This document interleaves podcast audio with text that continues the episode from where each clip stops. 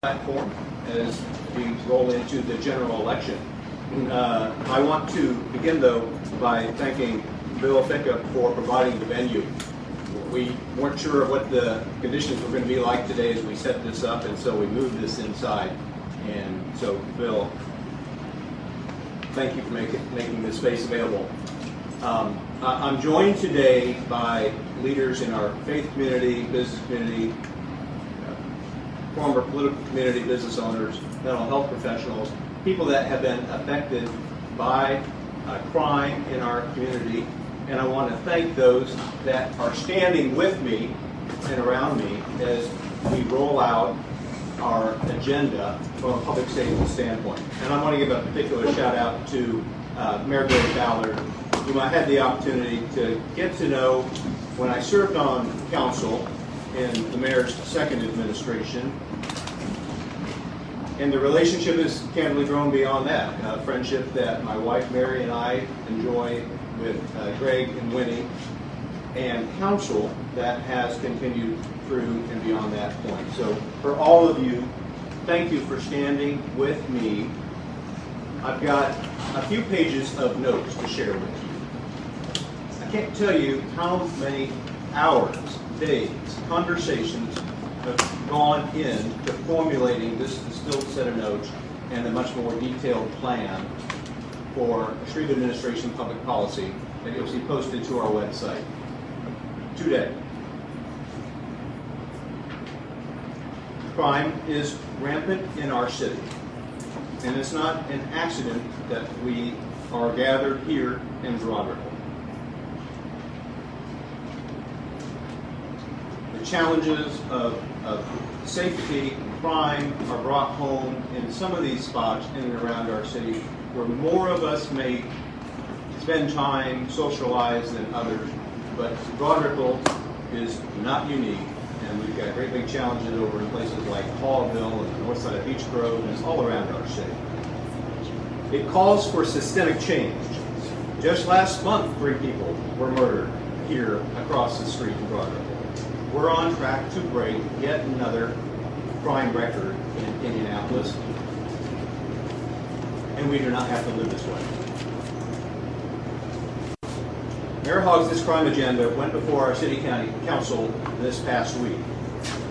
It's political, that's understandable, it's also unenforceable. My public safety plan is different. I've met with leaders from around our city to create buy-in. I have relationships with members of our General Assembly.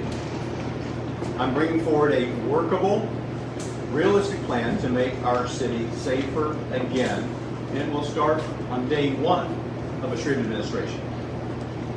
For seven and a half years, Mayor Hogsett has failed to improve Indy's public safety. The trend line is not good. For seven and a half years, Mayor Hogsett has had no public safety plan. For seven and a half years, Mayor Hogsett has had no director of public safety.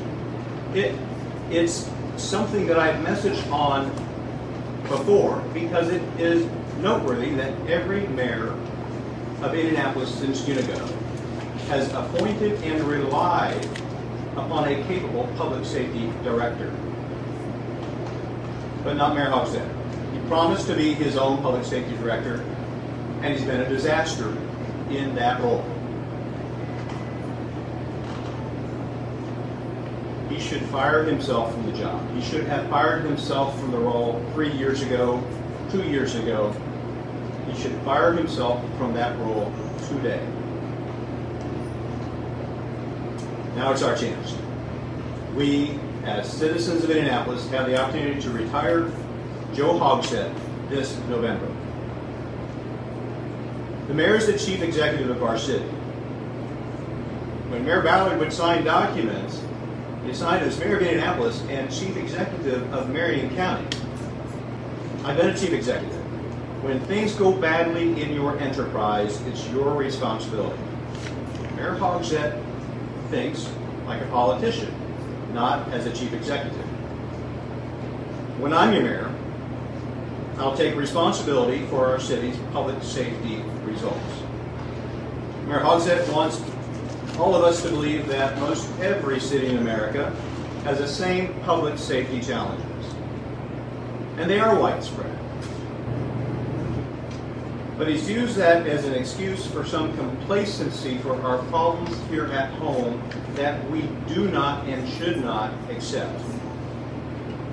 We do not have to live this way. My plan has several core components. First, I'll hire that crucial public safety director, top shelf talent. Arguably the most important hire of a Shreve administration. Second, I'll hire the more than 300 police officers that we need to buttress the ranks of the IMPD. And make sure that they have the training and the resources to turn out in our community and do their jobs. Oh, I, I, I want to repeat that. Our city has fewer officers, fewer sworn men and women on the IMPD today than in 2017. This despite ads that we've seen recently about the 700 officers that have been hired. We clearly have a problem. A human resource problem, a talent retention problem. In the Shreve administration, you'll see a pivot and focus to retention and then recruitment on that talent that we need to, to, to provide our citizens that frontline public safety. Third, we'll implement an aggressive strategy to combat gun violence. We'll amend Indianapolis's firearms discharge policy by expanding the boundaries and increasing the penalties for such. As you'll read in my full plan, I'll support IMPD in going after these offenders, the fines of which will be collected and used for retention of our officers. In addition to this ordinance change, we'll work with our state legislature to give Indianapolis responsibility for setting our own policies on firearms. Specifically, we'll seek to raise the legal age to purchase firearms in Marion County from 18 to 21. We'll seek the repeal of permitless carry, and we'll seek a ban on assault weapons sale here.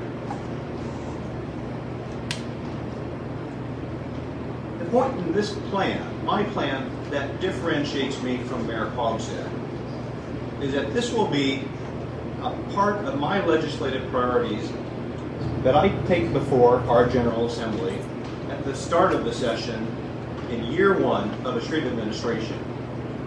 Not a political talking point that's rolled out a couple of weeks after the long session has sunset for the year. It is true. Cities are subsidiary units of government.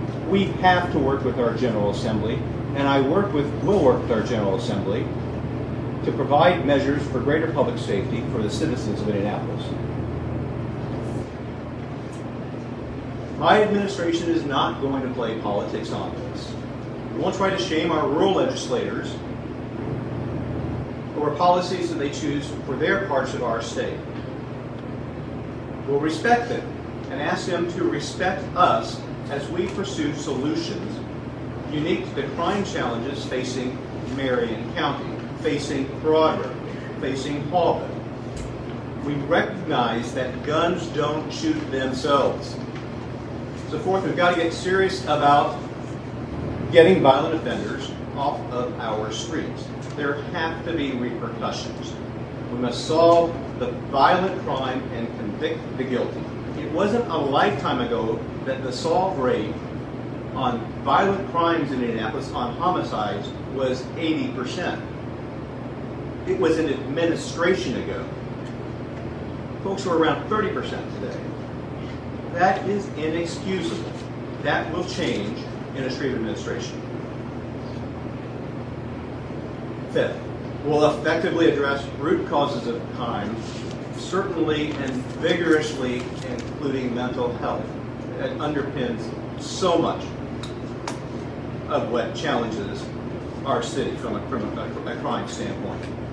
And lastly, we will hold people accountable. My office will provide transparency in every aspect of our city's policy, including police actions, prosecutorial actions, criminal justice, criminal court justices, publicly and online. It wasn't that long ago that we collected and shared data in great detail. Stand by, that's coming back. I will be held accountable for all points of my public safety plan because that's what chief executives do. We are accountable, we are responsible for the actions of our enterprise. In this case, the enterprise is the great city of Indianapolis. I only wish that I could go to work for you today. With that, I welcome questions. I have two questions. Um, first, you said that you were on, tr- we're on track to break another uh, crime record this year. What is that? criminal, the criminal homicide count. Uh, The the peak was 2021 at 221. I mean, total homicides, I think, was 270 and change. 272. Are we on track to break that this year? Total homicides? We're, in we're- we have a third year of criminal homicides over 240, yes. Um, and then fourth, you said you must get serious about being violent offenders. Um, a. It was a lifetime ago that we were solving rate up to 80%. How do you plan on you know, solving these homicides and getting those rate above 30%? Is that community I said it- yes, reaction or is that working with IMP, more security cameras? What, what does the plan look like? Yeah. What, what I said is that it wasn't a lifetime ago, it was an administration ago. I think back in the years of Bill Benjamin, we had the solve rate up above 80%. We're down to 30% range. And it's not strictly the solve rate percentage that's crucial, it's the timeliness with which the arrests, with, with which uh, the assaults and, and the perpetrators are identified taken off of the streets. Speed to market in that sense matters because it heads off the next, the next criminal action. We've, we've done better in the past. In fact, I don't know that Indianapolis has ever had a solve rate as low as it is today. And, and what's the implication of that? for the mothers of young people that are gunned down in the streets? Does it feel like this city doesn't care? We do. This administration will care. But we're not going to stand put at 30% or 40% or 50%. We've, we've, detectives have to detect and have the resources and the line of information coming in so we can solve those criminal homicides and violent crime and pull those people off of the streets of the city. On your, on your gun plan, how exactly does that differ from what the city county council already approved in terms of impact on the street? Well, Garrett, it doesn't differ dramatically in several respects. However, this isn't just political paddling.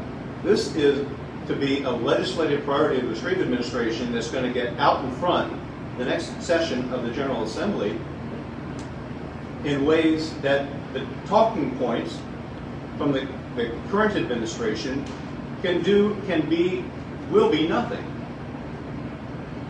But, but there's not complete disagreement with what we need to do and where we are going on these fronts. There is a complete divergence in the way we're going to go about getting it done. Are you, are you concerned at all about trying to get this past a legislature that is probably going to take quite a few cues from the NRA on this? This won't be easy. Am I concerned? I am mindful of the challenges ahead. I've had a number of conversations with leadership and our membership in the General Assembly to realize the challenges that lay ahead. I believe that a Republican administration in the mayor's office can advance these policies, this agenda, in ways that the Hogsett administration has not even attempted to. So you've specifically talked to legislative leaders about uh, carving out exceptions possibly for Indianapolis on uh, purchasage of firearms, permitless carry, assault weapons. James, I've, I've had serious conversations with the leadership in the House and Senate on these, and these are real-time, serious conversations, one-to-one, direct. And I can't tell you specifically what their caucuses may agree to, but yes. And I'll, I'll work those relationships vigorously. I mean, that's, that's part and parcel of the job of mayor, to be lobbyist in chief, if you will, to advocate for your city. Going back to solving the crimes and uh, case of violent crimes, how do you plan on? How do you plan on working to solve those unsolved homicides?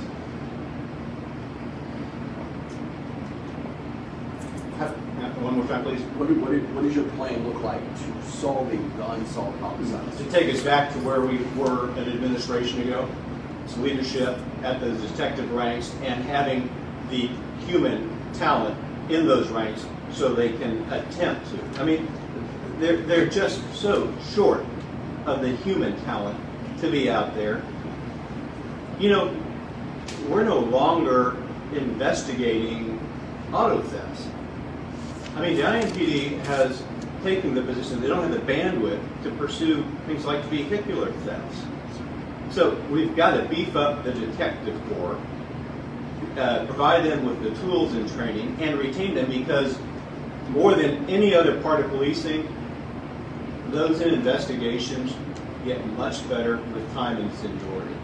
And therein my focus on retention as opposed to the focus of the current administration on recruitment.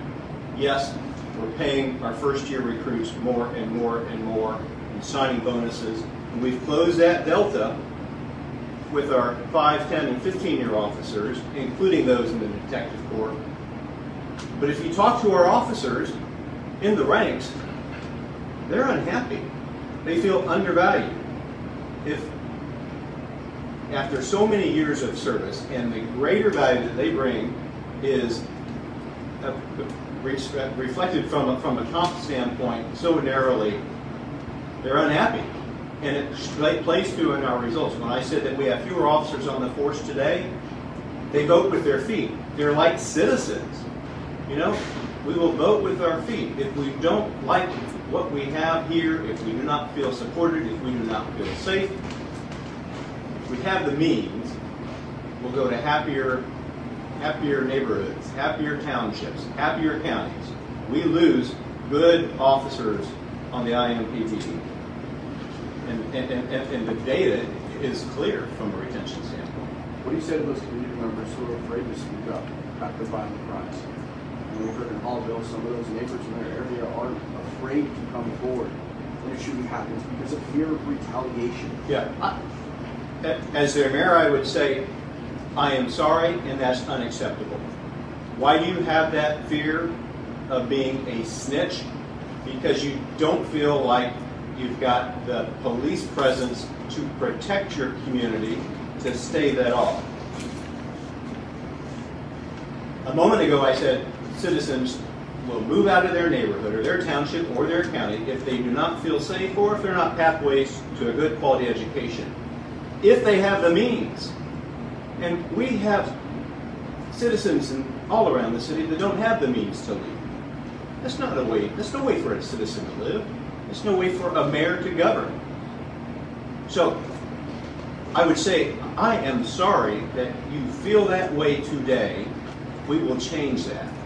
You will be able to come forward. There will be officers in your community will have enough bench strength on the IMPD where our officers can turn up in neighborhood meetings and proactively hear from those engaged citizens that it, drawing on my experience as a council member, I can't tell you how many neighborhood meetings I might attend. But if you had a PIO in there or a beat officer, the policing posture was proactive, not the reactive crouch that sadly we are in today. And the neighbors would say, every Thursday night I'm seeing this, or this is happening every every Saturday. It's hard to get ahead of that if you don't have enough human horsepower to be in there listening, responding proactively from a public safety standpoint. Would you consider calling for a public health emergency on the issue of child gun violence? Have not considered that. And also, why is it so important to you to rewrite into the ordinance the position of a public safety director instead of the mayor answering some of those questions? The mayor's portfolio is huge. I've learned that as I sat from the sideline on the council and service on a number of council committees. To run this big, diverse, complex city of 400 square miles takes a tremendous amount of bandwidth. Public safety is the lion's share of our city's general fund.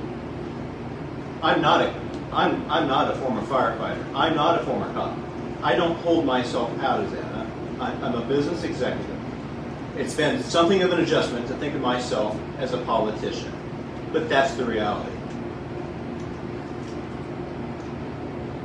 The success of a mayoralty is a function of the talent bench that you build, and you stack up around you, that can focus on the fundamentals of running a city, getting ahead of the broken elements of it, so we can build off of that and go on to some of the beautiful placemaking and, and community building efforts that I am so looking forward to as mayor. A public safety director will live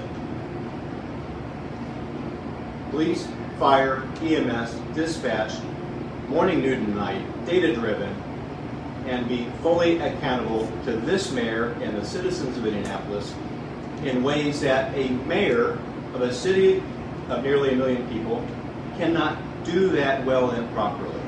The results are in. Take two more. Tell us more about the mental health plan. You said that was going to play a role. You know, Garrett, look at our look at our, our suicide rate and suicide rate amongst young people. Uh, we sometimes naturally conflate the unhoused and the homeless with mental health issues. These are the realities of our time. And this administration, this city, needs to direct more resources into mental health care with recognition that it is central to public safety. There are other elements of that I just might add. Parks, after-school programs, summer programs. These are very much inter- intermixed with elements of public safety. Sometimes I think in our city, we're short-sighted in our math. I, I drove by the Garfield Park pool. The pool will be open for such a short period of time, in part because we don't have enough $14 an hour lifeguards.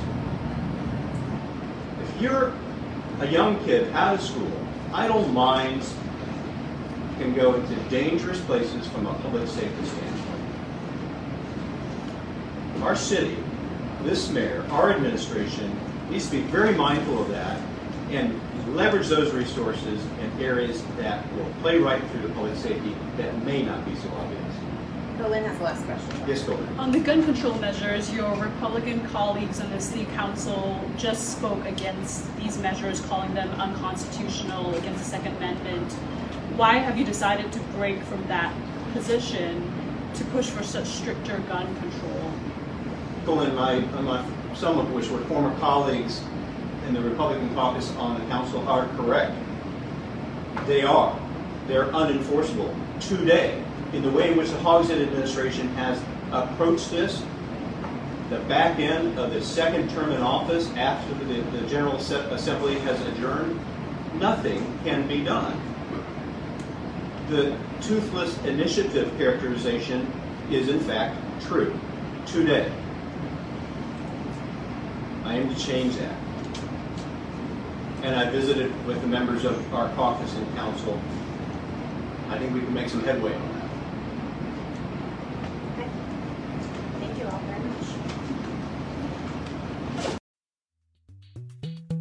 This podcast was produced and edited by Chris Spangle and Leaders and Legends LLC. If you're interested in starting a podcast or taking yours to the next level, please contact us at leadersandlegends.net.